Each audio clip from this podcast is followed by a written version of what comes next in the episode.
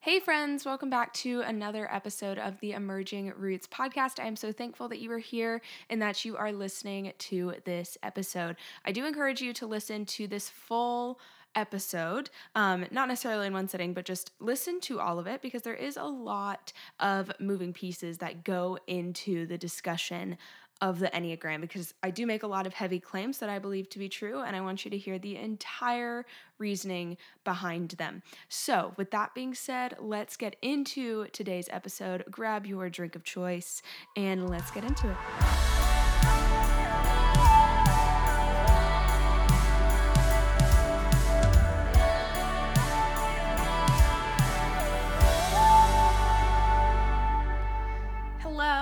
Everybody. I'm so thankful you're here. I'm so thankful that we can talk about the Enneagram together. This is something that I used to be obsessed with. My uh, husband now, boyfriend at the time, Miller, he could tell and he told me all the time that I was obsessed with the Enneagram. I, I believe and I know that the Enneagram is demonic and that the church needs to stop using it, needs to stop promoting it, and Christians as a whole need to rebuke it. Let me tell you some of the things that I see within the church, and then we'll get into why we need to just chill out with this thing. So, I see a lot of churches, I've seen several actually in the last few years, create series around the Enneagram and how you can use the Enneagram to help better your life. But as we talked about last week, the devil dresses up in sheep's clothing. He's a wolf in sheep's clothing. He disguises himself as an angel of light. So, this is one of those tactics of spiritual warfare that I feel from what we know about it is one of those things that is fully dark on the inside, but is trying to cover itself up as something that is good and pleasing and perfect in the sight of the Lord. But in reality, it's not. Um, I've also seen counselors, like pastors that are counseling couples, premarital, friendships, whatever, just people in general, have used the Enneagram to help them understand themselves rather than using scripture to help understand themselves. Um, they've used it as a main source of guidance. I've seen people as a whole guide their friendships and romantic relationships off of it. And they've also used it, myself personally, especially with this last one, has used it as a justification for what I did and for what other people do rather than taking the way that I am, lining it up with scripture, and then getting better and looking more like Christ. And those are a few of my qualms with this. I just wanted to tell you kind of the things that you need to be thinking about and that you have seen with other people and within the church before we even really get into why this whole thing is really a mess, demonic, and should be left alone as a whole. So, I did want to start out by reading part of Psalm 19 to you. The heavens proclaim the glory of God, the skies display his craftsmanship.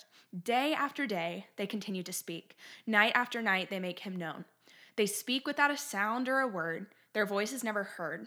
Yet their message has gone throughout the earth and words to all the world. God has made a home in the heavens for the sun. It bursts forth like a radiant bridegroom after his wedding. It rejoices like a great athlete eager to run the race. The sun rises at one end of the heavens and follows its course to the other end. Nothing can hide from its heat. The instructions of the Lord are perfect, reviving the soul. The, de- the decrees of the Lord are trustworthy, making wise the simple.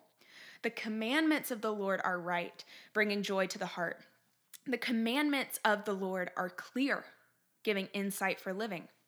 Reverence for the Lord is pure, lasting forever. The laws of the Lord are true, each one is fair. They are more desirable than gold, even the finest gold. They are sweeter than honey even honey dripping from the comb. They are warming to your servant, a great reward for those who obey them. How can I know all the sins lurking in my heart? Cleanse me from these hidden faults. Keep your servants from deliberate sins. Don't let them control me. Then I will be free of guilt and innocent of great sins. May the words of my mouth and the meditation of my heart be pleasing to you, O Lord, my rock and redeemer. So, this is something personal thought testimony for a second. With this Enneagram, it was kind of taking over me. Not kind of, it was. I use the word obsession and I don't use it lightly. I was very obsessed with it, and I know a lot of my friends also used to be obsessed with it, um, or even used it even in a slight way to guide their life. And that was a hidden fault for me that I had to pray, Lord, cleanse me from these hidden faults. Because I didn't know when I was speaking these things, I was speaking against the name of the Lord, and I wasn't seeking wisdom from Him, but rather from people that were against Him. And I think the Enneagram, though it may seem so small to you, it has really taken over in a large way. And that's another way, I can't remember if I mentioned this before, but Satan's sneaky. How did he come to Eve as a snake? He was sneaky and conniving in the way that he did it. He twisted the words of the Lord and thought that he could and did successfully tempt Eve into following his guidance and his wisdom. And I believe that the Enneagram is similar. It's sneaky, it's conniving, and some of the things that it says and states and the authors of it are conniving. Whether they realize they're against the word of the Lord or not, it's still happening. So, with all that being said, let's jump into this Enneagram situation. Some of you may not even know what the Enneagram is, have a loose understanding, have a deep understanding. Who knows? So, if you Google this, the Enneagram is a nine sided figure. Notice here that they do not use the word pentagram. Hello, friends. Editing McKenna hopping on here. I'm going to say pentagram a lot. I do understand that pentagram is a five sided polygon. Um, but if you look at some versions of the Enneagram, you will notice that it actually is a version of a pentagram that has been kind of sewn together, if you will. You'd kind of have to look it up to understand. But now back to our normally scheduled program. Okay.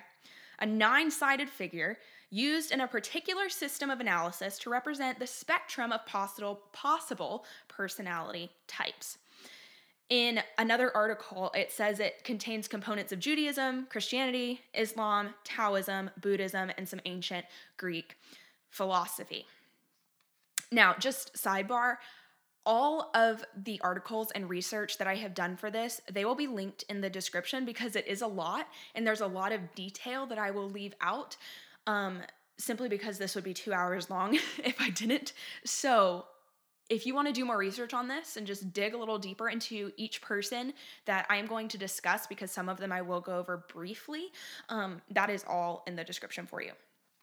Now, the Enneagram that we know today was really only truly developed in the 60s. There was a lot that happened before that to get to where it was, but it really, what we see today, the nine types, the wings, whatever else there is, was in the 60s. Also, um, whenever I was reading the definition, I pointed out that it said nine sided figure rather than a pentagram. And that is because if you look it up, obviously I don't have a video to show you, but if you look up the Enneagram, it is in the visual of a pentagram. And the reason they don't use that verbiage is because that shape is often associated with occult groups, witches, Satanists, people that are consider themselves to be pagan of some sort. So I can understand why you wouldn't want to use that verbiage. And now with this, we could literally start all the way back in 200 BC with a guy named Platonius. He believed that there were nine divine qualities in human nature. We're not going to dig deep into any of those today, but they do coincide partially with what is present day modern Enneagram. We move forward just a little bit, and there's this guy named Ramon Lull, and he believed that there were a number of basic undeniable truths in all fields of knowledge, and that everything could be understood by studying combinations of these elemental truths, as he called them. He was trying to, if you look up this guy, Ramon Lull, you'll see he was a man of faith, or what he thought to be faith. And he was trying to bring faith and logic together to understand everything around him and to help everybody else that was also around him understand our world a little better. Which, from our perspective, sounds great. Sounds great. You're bringing faith and logic into one, which is exactly what Christianity is. There are some things within Christianity that obviously our logic it, it supersedes our logic.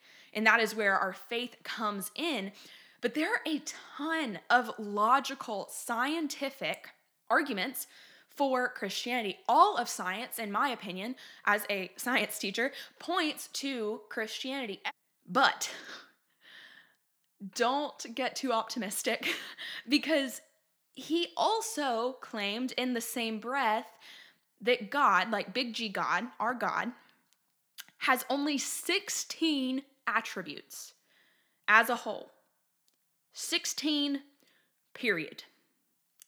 Which, okay, it sounds great until you realize that he was saying this is all God is. God is wrapped up entirely in these 16 attributes, which simply is not true based on the attributes that he has picked, and God is not limited to our human knowledge. Not only this, but this man's goal was to get all religions, or really, he wanted all religions to agree, but he was mainly focusing on those Islamic religions as well as Christianity. He was really wanting them to agree, but he was limiting God in the process and also negating salvation through the cross.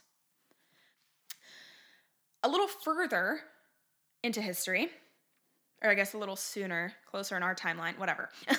George Gurdjieff. This man was an Armenian philosopher and Christian mystic. Now, I know what you're thinking because I know what I was thinking. I hear Christian mystic and I'm like, oh, that's an oxymoron. That's like saying jumbo shrimp. Weird. So, there is a definition of mystic that can, you know, go along with Christian. Believing in a deity that has truth beyond our intellect. This man does not elaborate much on his work at all and much that he did anything that he did all we really know about him is that he taught the enneagram or what was the enneagram but not yet named as ritualistic dance moves that were connected to a feeling or sense that the process represented. Is that confusing to you? Because that is confusing to me. So he was basically teaching people that they could do these dances that were almost like rituals. Um, it didn't say the word ritual, but as if you find it in the article and read it, it did sound very ritualistic. And they were trying to connect this feeling or sense to a process that they were studying together. At the surface, it may not look harmful, but truthfully, truthfully it is. We'll get into in a little bit some scripture that kind of denotes does denote what this guy was doing, what George was doing, and his student. P.D. Uspensky. He did attribute his work to George, his teacher, and he did not quite connect the Enneagram with personality. But again, we are still developing the foundation of what was going to be to come. But this guy, a direct quote, saw the Enneagram, or what was, as a symbol of the cosmos that was not yet connected with personality. So he saw it as a symbol of the universe, of the stars, astrology, really. He was thinking of it as, I guess, what they had then of zodiac signs and anything that they, when they read the stars to tell futures or anything like that. So, like I said, it's pretty much astrology. And I have an issue with astrology. We haven't really gone into the depth of that because that goes super deep into scripture as well and how astrologers and the zodiac signs and everything are terrible and demonic and people should not be using them. Now, I'm going to read partially from Isaiah 47. This, just to give you a little bit of context, is Isaiah speaking words from the Lord, predicting Babylon's fall. Now, use your magical tar- charms, use the spells you have worked at all these years. Maybe they'll do you some good. Maybe they can make someone afraid of you. All the advice you receive has made you tired. Where are all your astrologers? Those stargazers who made predictions each month. But they are like straw burning in a fire. They cannot save themselves from the flame. You will get no help from them at all. Their hearth is no place to sit for warmth. And all your friends, those with whom you've done business since childhood, obviously, this is very specific to the Babylons or Babylonians, uh, business since childhood will go their own ways, turning a deaf ear to your cries. So these astrologers, astrologists, astrologers, whatever, either or, these people that think they know everything because of looking at the stars and reading your future because of it, they are like a straw burning in a fire and they cannot save themselves. Friend, if they cannot save themselves, how are they going to save you and give you peace? Because our God is a God of peace and he gives us peace that surpasses all understanding. And that peace guards our hearts and our minds in Christ Jesus. So go to him for peace and go to him for wisdom because he is the God of all wisdom. He is the God of all peace. Okay? Cool. This next guy's name is Oscar Ichazo. Oscar Ichazo. he was the first one that really connected the Enneagram to personality and he brought that personality piece into it. So it was before it was just kind of a feeling in essence or whatever and then personality came into it. Now how did he do this? he claims um, that he was visited by the archangel Metatron while he was high on a hallucinogen. So, I feel like there's a little bit wrong with this. Um, just just a little bit. This guy was high on drugs, which are also sinful because it allows you to be out of control of your own body and your body is a temple of the Lord that you need to nourish and serve well because this body is not our own. But he was um, visited by the archangel or what he believes to be the archangel Metatron. So he believes not he was not visited by a demon but rather an angel.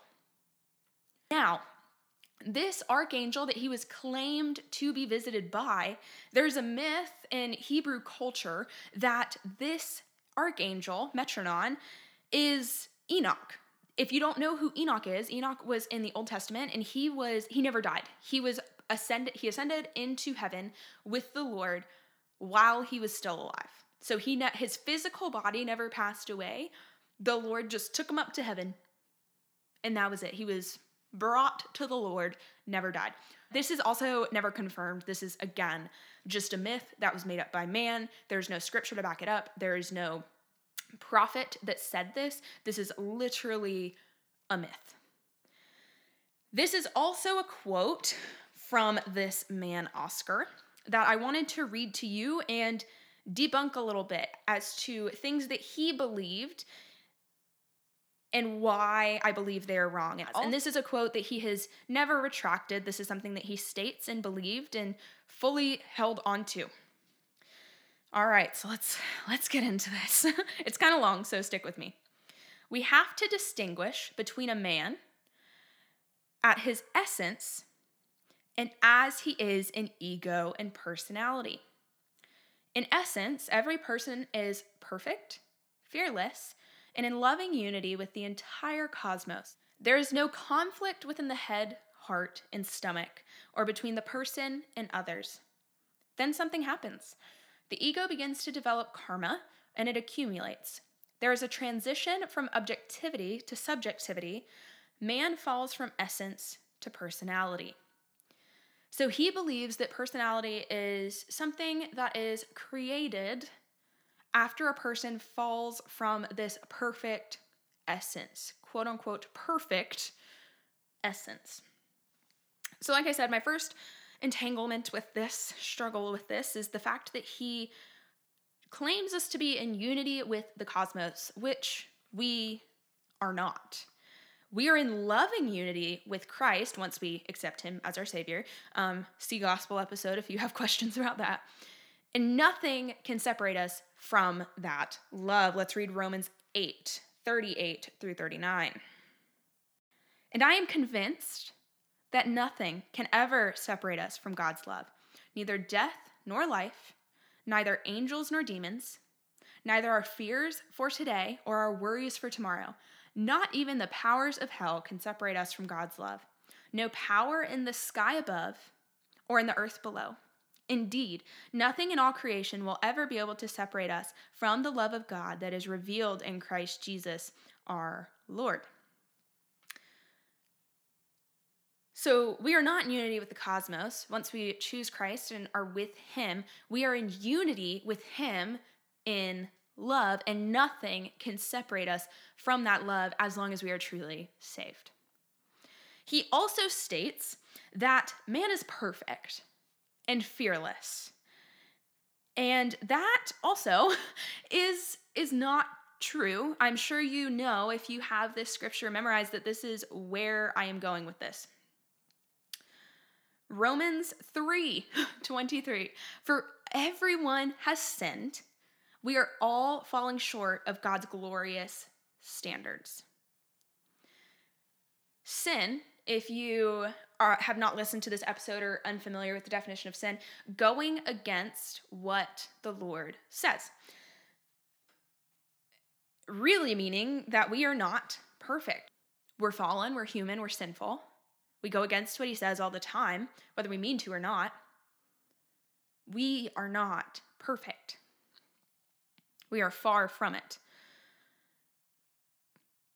Now, he also believes that every person, based on this quote right here, in full context, I'm not saying anything to make it sound worse or better than it is. From the beginning of this quote, he's basically saying everybody starts out really good, everybody starts out perfect, and then karma happens, which is just some weird juju, I guess, as people would say, and then people would get really bad based on decisions that they make. Now, He's nearly there. Kind of. but not really. So close yet so far. He's right in the sense that when the Lord created us, and not that he even thinks the Lord created man, but when the Lord first created man in Genesis, Adam and Eve, they were perfect. They were made in the image of God, which is a perfect image. And we are still created in the image of God today. We just sin, but they were perfect. And then they fell into sin, into temptation, and then they were no longer perfect. So, really, today, since sin has entered the world, we all start off bad. We none of us start off perfectly, even from birth, even from conception. We all start off bad and sinful. We then are saved through Christ, and by Christ, we are redeemed. We are made new. We are righteous in the eyes of the Lord. So, really, he's got it a little backwards. He says we're perfect, and then just because of bad karma, things go wrong. He also says that in the beginning of this, before we turn into our personality and are still in our quote unquote essence, that there is no conflict and division within ourselves or with other people, which honestly is so false in almost every book of the Bible, there are scriptures that tell us how we should go about handling when there is a quarrel, when there is division, when there is an argument or a disagreement. We talked about last week there is there are roots of division within spiritual warfare. That's one of the roots. But that is literally something that happens on a daily basis from the day that the devil fell from heaven, there was division. Immediately there was division. Because at that point in time, he was then trying to get creation on his side. The devil was trying to get creation on his side rather than worship the Lord in one voice as an entire creation. So there has always been division. We read this last week, and let's read it again from Ephesians 6. For we are not fighting against flesh and blood, but against evil rulers and authorities of the unseen world, against mighty powers in the dark world, and against evil spirits in the heavenly places. Division, conflict, quarrels. It's there, and we're never going to escape it. It's how we respond to it that is going to change and shift us. I also want to back up for just one moment and kind of reiterate something that I said a second ago. I'm going to go to Romans 11 real quick 33 through 35. Lowell, Ramon Lowell, who I talked about second, he, if you remember correctly, he stated that everything could be understood through elemental truths. But to be honest with you, that is so false. We are not meant to know everything, even in the beginning. When the Lord created the heavens and the earth, and then he went on to create Adam and Eve, he hid from them sin and bad. He, they only knew good and they only knew perfection. They did not know evil. That is why when they ate of the tree of the knowledge of good and evil, they were then knowledgeable of evil. We don't know everything. We are not supposed to know everything. And again, Romans 11, verse 33. Oh, how great are God's riches and wisdom and knowledge. How impossible is it, uh, is it for us to understand his decisions and his ways? For who can know the Lord's thoughts? Who knows enough to give him advice? And who has given him so much that he needs to pay it back? For everything comes from him and exists by his power and is intended for his glory. All glory to him forever and ever. Amen. So, again, that kind of defeats the thoughts of both of these people, of Oscar and Ramon. I also want to take another pause real quick and read Galatians 5:19. When you follow the desires of your sinful nature, the results are clear. Sexual immorality, impurity, lustful pleasures, idolatry, sorcery, hostility, quarreling, jealousy, outburst of anger, selfish ambition, um, dissension, division, envy, drunken, drunkenness, wild parties, and other sins like these. Let me tell you again, as I have before, that anyone living that sort of life will not inherit the kingdom of God. Now, um, I have read these both whenever I was reading my notes, and I've read them in a, se- a, handful of different translations. And there are a handful of different words that are used that all essentially mean the same thing. Um, sorcery is one of them. That's a word that I feel like we all kind of know, but we've never really read the definition of. And I really want to take the time to define these for us so that we know these sinful natures and these sins of the world that we are dealing with. Sorcery. The use of power gained from the assistance or control of evil spirits, especially for divining. McKenna, what's divining? I don't know. I had to look it up. All right, you ready? Divining.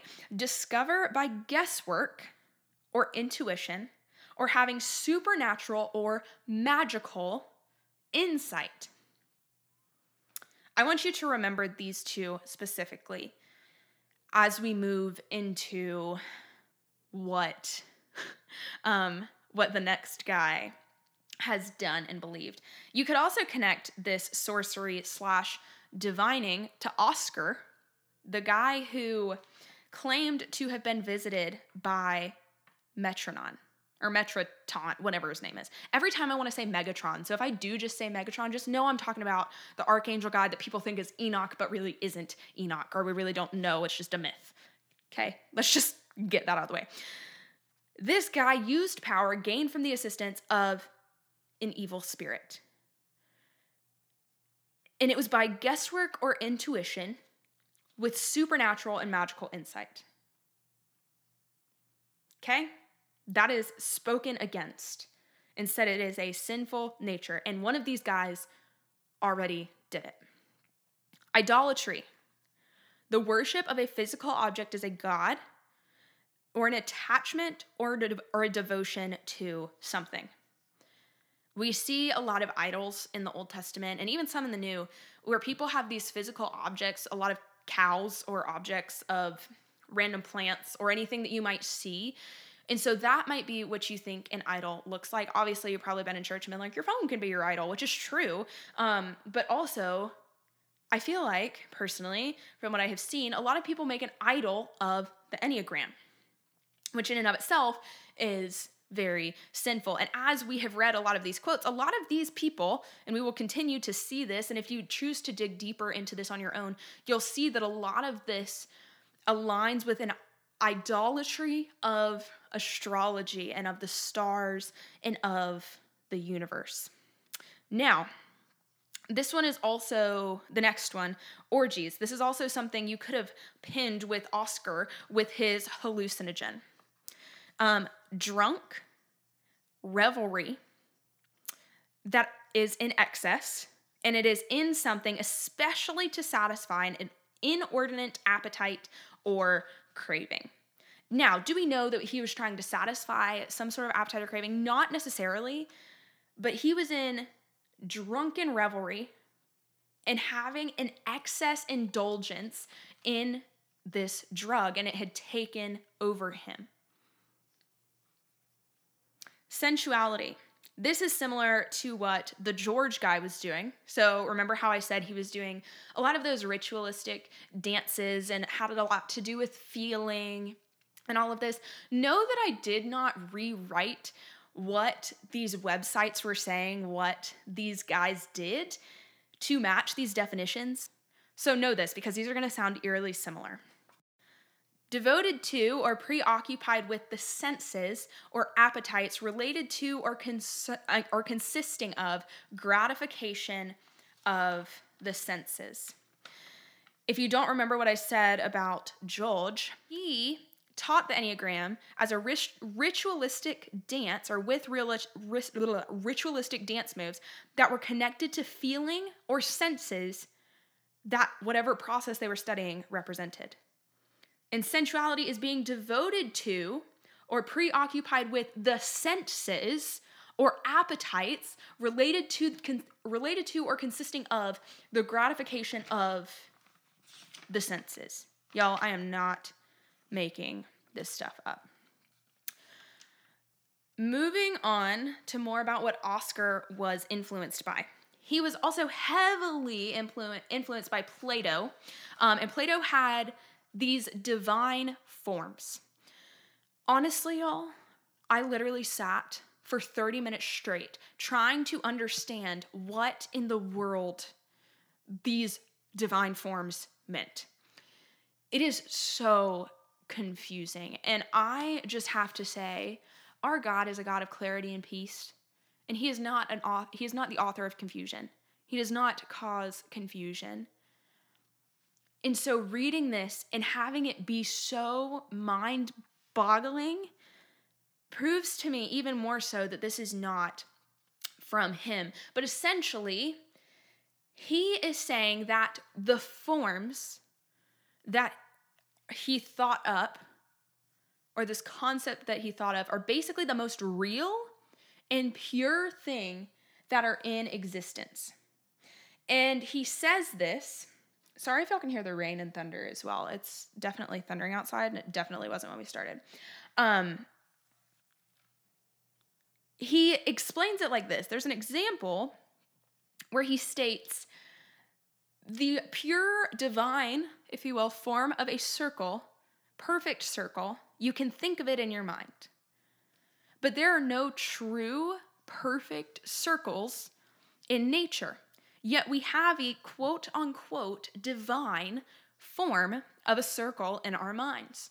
So that means everything has a true quote unquote divine form that lives in our minds, and that everything is pure and real and perfect in our minds because of this divine form. We can't find it in nature, but yet our minds create this type of form. I don't get it. He was also heavily influenced by something called Kabbalah.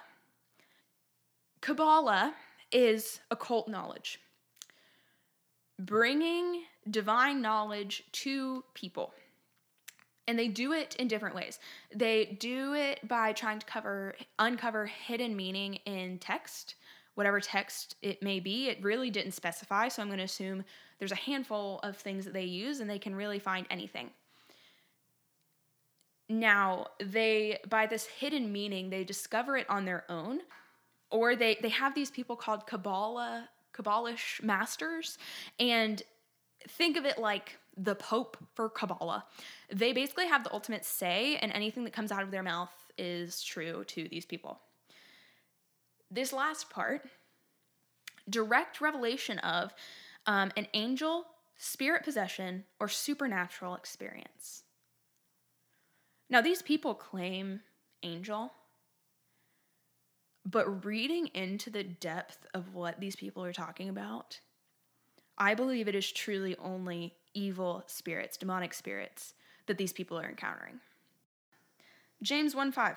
If you need wisdom, because these people clearly want wisdom, ask our generous God, and he will give it to you. He will not rebuke you for asking. But when you ask him, be sure that your faith is in God alone. Do not waver. For a person with divided loyalty is as unsettled as a wave of the sea that is blown and tossed by the wind. Such people should not expect to receive anything from the Lord. Their loyalty is divided between God and the world, and they are unstable in everything they do. This proves two things that if you need wisdom, go to the Lord, duh. But secondly, why I believe that they are not in contact with a spirit of the Lord or what they claim to be a spirit of God. Because these people's um, loyalty is clearly divided. And it says if your loyalty is divided, you will not receive anything from the Lord. These people are talking about spirit possession, they have this Kabbalah master that they look to as almost a god, an idol. And they're trying to uncover this hidden meaning in their text by themselves because they think they can do it on their own. And that the forms that are in their head that Plato is talking about are the perfect forms and the true divine forms. And that we have that knowledge. And that we are in unity with the cosmos. You can't be in unity with the cosmos and in unity with the God of love. You have to pick a side. You have to be either be hot or cold. If you are lukewarm, he will spit you out. I mean, he'll send you to the pit of hell if you cold, but I mean, pick one. Micah 5:12. In that day says the Lord, I will slaughter your horses or this is 5:10, I'm sorry. In that day says the Lord, I will slaughter your horses and destroy your chariots. I will tear down your walls and demolish your defensives. I will put an end to all witchcraft and there will be no more fortune tellers. I will destroy all your idols and sacred pillars, so you will never again worship the work of your own hands. I will abolish your idol shrines with their Asherah poles and destroy your pagan cities. I will pour out my vengeance on all the nations that refuse to obey me. I will abolish your idol shrines you will never again worship the work of your own hands. That sounds a lot like what these people are doing. This was the Lord warning um, a city back in the Old Testament about some of the sins that they were committing through idolatry and other things as well. Um, this is just one small portion of their warnings. But we are not made to worship the things that we create or that come out of our own minds. We're not. The Lord will pour out his vengeance on all the nations that refuse to obey him. That's scary. But it also disproves all of this study that has gone up to this point for the Enneagram and has proven it to be fully against the Lord, and anything that is not fully for the Lord is underneath working for the Prince of Darkness, the spirit of the air, which is also known as the devil, If you are not for the Lord, you are against him. Leviticus 19, 31, and then 20, verse 6. One, do not defile yourselves by turning to mediums or to those who consult the spirits of the dead. I am the Lord your God.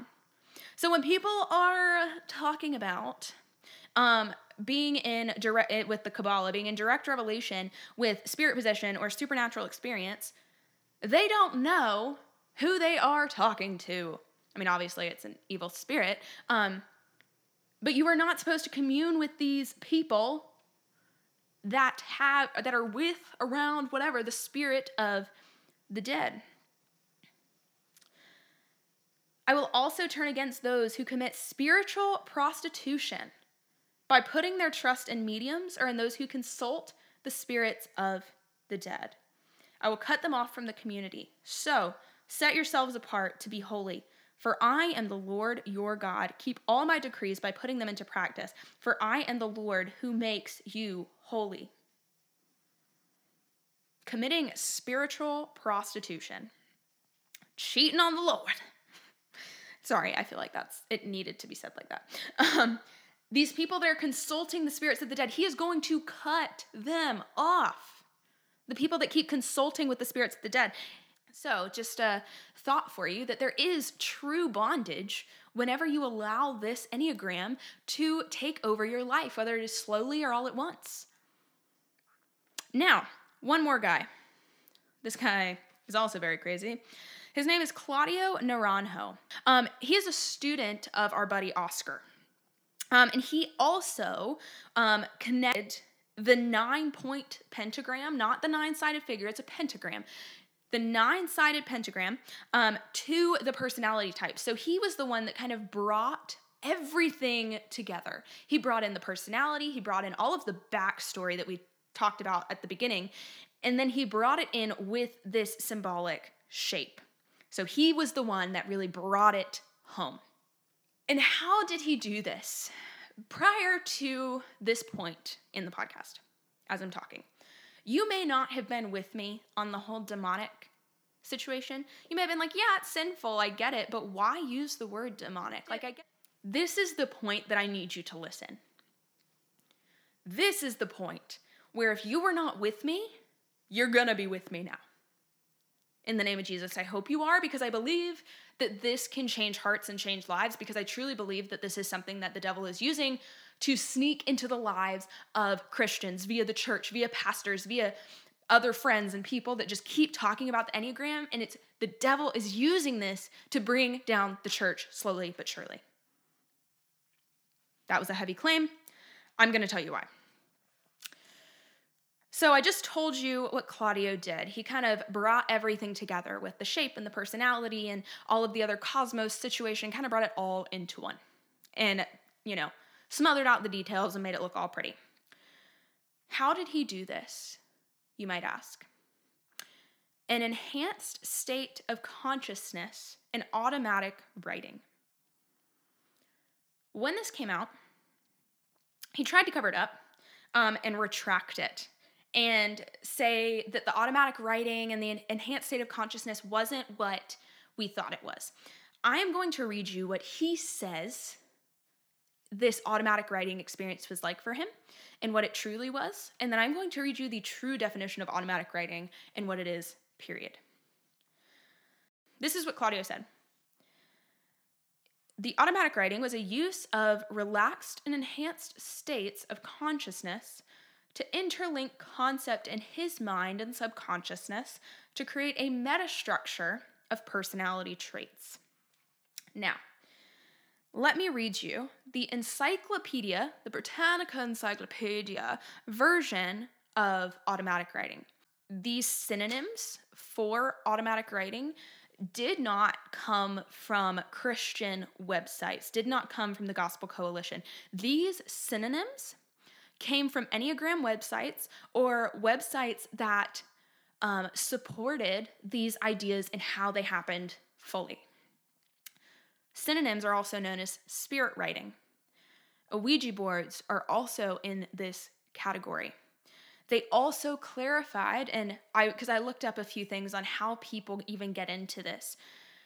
they claimed how easy it was to write, um, to ha- to be into automatic writing. Where, again, we'll read in a second what it truly is, and how easy it is, and how if you feel uncomfortable or feel guilty, don't stop. Just keep going because it will connect you to a deeper sense of self and an explanation of things that you did not realize were there. They don't tell you to stop, but keep going. So, this is what it says that automatic writing truly is. Automatic writing in spiritualism, writing produced involuntarily when the subject's attention is ostensibly directed elsewhere. The phenomenon may occur when the subject is in an altered an, an altered, an alert waking state or in a hypnotic trance, usually during a seance. Now, do you not know what a seance is? Let me tell you. In occultism, it is a meeting centered on a medium who seeks to communicate with spirits of the dead. Because strong light is said to hinder communication, a seance usually takes place in darkness or subdued light. Generally involves six or eight people who normally form a circle and hold hands. Two things. Just take a pause before we go back to the automatic writing piece. A seance usually communicates with people of the dead, evil spirits, whatever. However, you so choose to say that. What has scripture denounced several times, communicating with spirits of the dead. What will happen? You will not receive wisdom from the Lord. You will be cut off from him, and you are like a, some, the, the stalk that is on fire, a burning stalk. So, moving on. What is produced may be unrelated words, fragments of poetry, epithets, puns, obscen- obscenities, or well organized fantasies. During the late 19th century, at the height of the popular interest in this phenomenon, inspiration for automatic writing was generally attributed to external or supernatural forces. So, not only, going to take another pause again, um, not only is what this guy stated, Claudio, about automatic writing incorrect in the sense that he was just using it to connect with himself. If you want to connect with yourself and figure out yourself, just journal. You don't need to go into an altered state of consciousness. All right? If you really want to know about yourself, what do you need to do? You need to contact the Lord and ask Him for wisdom. And you need to be guided by the Holy Spirit who lives in you if you are a Christian. I mean, clearly the Holy Spirit is not in these people because they're not Christians, but still. Okay. Oh, my point. they um, were attributed to external or supernatural forces. So, what Claudio is saying is he was that's not true. He was not just connecting with himself, he was connecting with an external or supernatural force. Again, this is an encyclopedia definition which people claim to live by sometimes. And not only that, but we are also talking about scripture here, which is obviously the highest level of authority in our lives um, that we can read and physically know.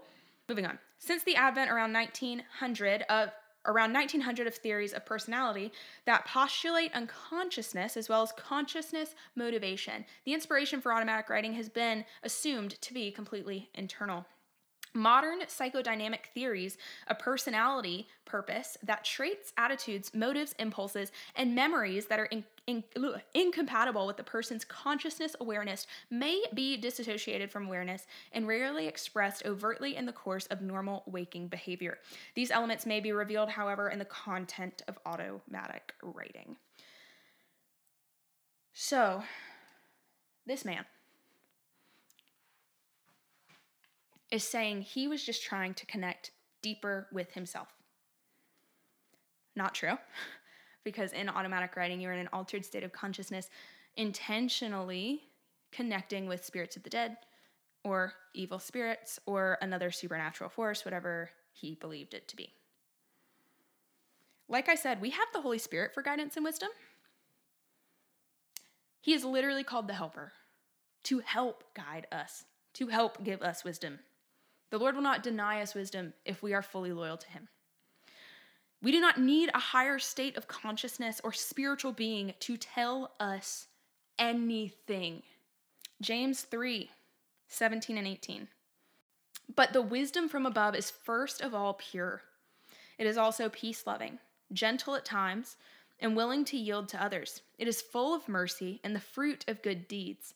It shows no favoritism and is always sincere.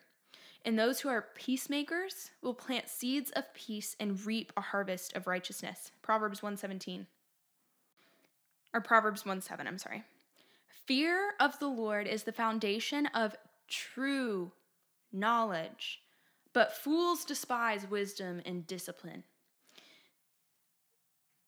These people that we have been talking about are despising wisdom. They are despising the true wisdom from the Lord and are therefore fools. Proverbs 3 5 to 6 Trust in the Lord with all your heart. Do not depend on your own understanding. Seek his will in all you do, and he will show you which path to take. Okay. Let's let's talk like this for a second. Say this Claudio guy was for real. Say he was for real just saying, which we know he's not because of what we know automatic writing to be. Say in that process that he was doing of automatic writing, that he was truly just connecting with a higher state of consciousness within his own self. This verse here disproves and proves what he would be trying to do to be false. Do not depend on your own understanding. Do not look to a higher level of consciousness within your own self to find wisdom. Trust in the Lord with all your heart. Seek His will in all you do, and He will show you which path to take. Don't be impressed with your own wisdom. Verse 7 Instead, fear the Lord and turn away from evil. James 1 5. We talked about this a second ago. If you need wisdom, wisdom, ask our generous God, and he will give it to you. He will not rebuke you for asking. And then Ephesians 5 to 6 to 10. Actually, you know, let's read a little bit further. Let's go to verse uh, 3. Let there be no sexual, immor- Im- sexual immorality, impurity, or greed among you. Such sins have no place among God's people. Obscene stories, foolish talks, or coarse jokes. These are not for you. Instead, let there be thankfulness to God. You can be sure that no immoral, impure, or greedy person will inherit the kingdom of God. For a greedy person is an idolater worshiping the things of this world. Again, this is where we're going to pick up. Don't be fooled by those who try to excuse these sins, for the anger of God will fall on all who disobey him. Don't participate in things these people do. For once you were full of darkness, but now you have light from the Lord. So live as people from the light. So live as people of light. For this light within you produces only what is good and right and true. Carefully determine what pleases the Lord. Take no part in the worthless deeds of evil and darkness. Instead, expose them, as we are right now. It is shameful even to talk about the things that ungodly people do in secret, but their evil intentions will be exposed when the light shines on them. For the light makes everything visible. This is why they said it Awake, O sleeper, rise up from the dead, and Christ will give you light. I don't know if I commented on this a second ago. I can't remember if I did or not, but fa- the fact about the seance and how bright light obstructs the communication with the spirits of the dead and the evil spirits I wonder why. Oh, let me let me tell you why. But their evil intentions will be exposed when the light shines on them. Now, are we are we talking about physical light here? Like, no, we're talking about the spirit of the Lord. But isn't it ironic? And again, if you are not fully convinced by what I'm saying, um, please please pray to the Lord for discernment and he will guide your steps and help you discern what is truly of him. In 1 John 4 1, it says this Dear friends, do not believe everyone who claims to speak by the Spirit. Hence, most of these people that we have talked about Claudio, Oscar, George. You must test them to see if the spirit they have comes from God. For there are many false prophets in the world. This is how we know if they have the Spirit of God. If a person claiming to be a prophet acknowledges that Jesus Christ came in a real body, that person has the Spirit of God. But if someone claims to be a prophet and does not acknowledge the truth about Jesus, that person is not from God. Such a person has the spirit of the Antichrist, which you heard is coming into the world and indeed is already here. But you belong to God, my dear children. None of these people claim the gospel of Christ, the cross, the resurrection, and the ascension to heaven. None of them. They all talk about the cosmos, they all talk about the universe, and how we in our minds are perfect and can know everything. In Romans 12, 2, it also says this Don't copy the behavior and customs of this world, but let God transform you into a new person by changing the way you think. Then you will learn to know God's will for you, which is good and pleasing and perfect. Because of the privilege and authority God has given me, this is Paul, I give each of you this warning. Don't think you are better than you really are. Be honest in your evaluation of yourself, measuring yourself by the faith that God has given us. Just as our bodies have many parts and each part has a special function, so it is with Christ's body. We have many parts of we are many parts of one body and we belong to each other. But allow God to transform your mind. Be transformed by the renewing of your mind. And in that transforming and renewing, the Lord will allow you, if you ask for the wisdom and you are truly loyal to Him, He will not hold back wisdom to discern this. Again, like I said, I'm super concerned about this because churches are building series on the Enneagram. It has it has caused couples to break up that should probably be staying together. Allowed friendships to be hindered or excused They've used it to solve problems or to not solve the problems and rather excuse them. And they've used it to gain wisdom when true wisdom comes from the Lord. Now, how did this get within the church? You might ask. It's honestly quite simple. Claudio, if you will, um, he spread, once he finished his whole automatic writing situation and kind of cleared the air on what he thought automatic writing went. He spread this message to Catholic, and this was 70s ish. These people that promoted it, um, these are just a few former Jesuit Don Riso, Franciscan friar Richard Rohr, and late nun Suzanne Zuercher. In 1977, the former Jesuit, the former Jew, Riso co founded the Enneagram Institute so that more people could have this knowledge. The Enneagram Institute is one of the resources that I have linked below. I really highly encourage you to look into it. Now, there are obviously holes and gaps that are filled in through the other articles that I have, but it just shows me how blind the church has become because this was spread straight to the Catholic community, straight to the Jewish community. And people believed it with no research. They forgot that they were supposed to gain wisdom from the Lord, instead decided to gain wisdom from this this tool that people have been pushing on them. So much so that one of them left the faith and went at it full time to a resource that is still fully active and updated to this day.